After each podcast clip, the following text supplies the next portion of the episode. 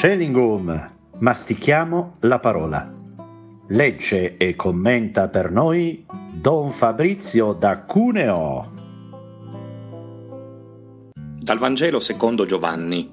In quel tempo Gesù passò all'altra riva del mare di Galilea, cioè di Tiberiade, e lo seguiva una grande folla, perché vedeva i segni che compiva sugli infermi. Gesù salì sul monte e là si pose a sedere con i suoi discepoli. Era vicina la Pasqua, la festa dei Giudei. Allora Gesù, alzati gli occhi, vide che una grande folla veniva da lui e disse a Filippo, Dove potremo comprare il pane perché costoro abbiano da mangiare? Diceva così per metterlo alla prova. Egli infatti sapeva quello che stava per compiere. Gli rispose Filippo, duecento denari di pane non sono sufficienti neppure perché ognuno possa riceverne un pezzo.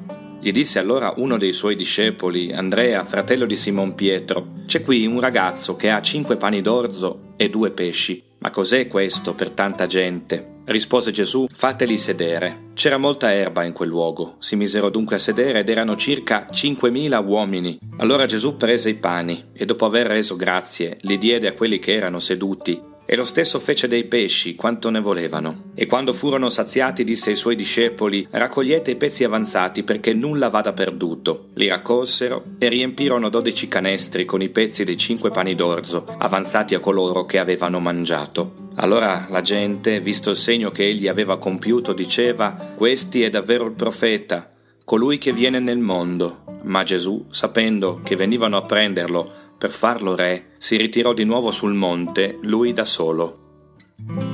Nei Vangeli sinottici la passione di Gesù, Pasqua di Gesù, è anticipata dal racconto della istituzione dell'Eucarestia con l'attenzione, il focus eh, sul pane, sul calice in Giovanni invece in quel momento è raccontato, lo sappiamo bene, l'episodio della lavanda dei piedi, ma viene anticipato al capitolo sesto eh, questo brano che abbiamo ascoltato, questo miracolo della moltiplicazione dei pani. Eh, l'attenzione sul pane è connaturata e collegata direttamente alla Pasqua dai versetti iniziali, era vicina alla Pasqua dei giudei, segno e richiamo che appunto la condivisione, la frazione del pane sono parte integrante di quel mistero, il mistero di morte e risurrezione, di comunione e di dono della vita che stanno nel cuore del messaggio del cherigma cristiano, dell'annuncio Cristo vivo, vivente, vicino, eh, disponibile a darsi da mangiare per tutti gli uomini. In questo brano, la moltiplicazione dei pani, abbiamo sempre un po' il problema delle eh, operazioni matematiche. È una moltiplicazione o è una condivisione?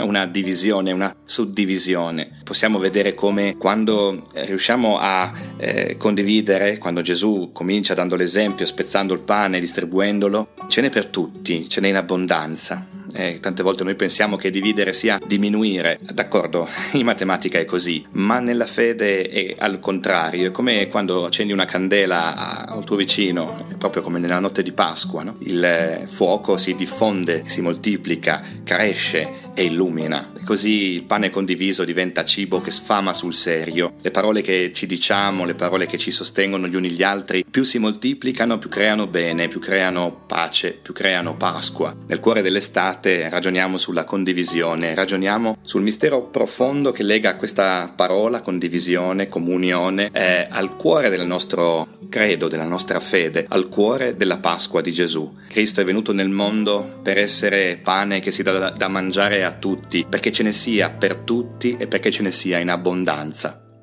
Buona domenica.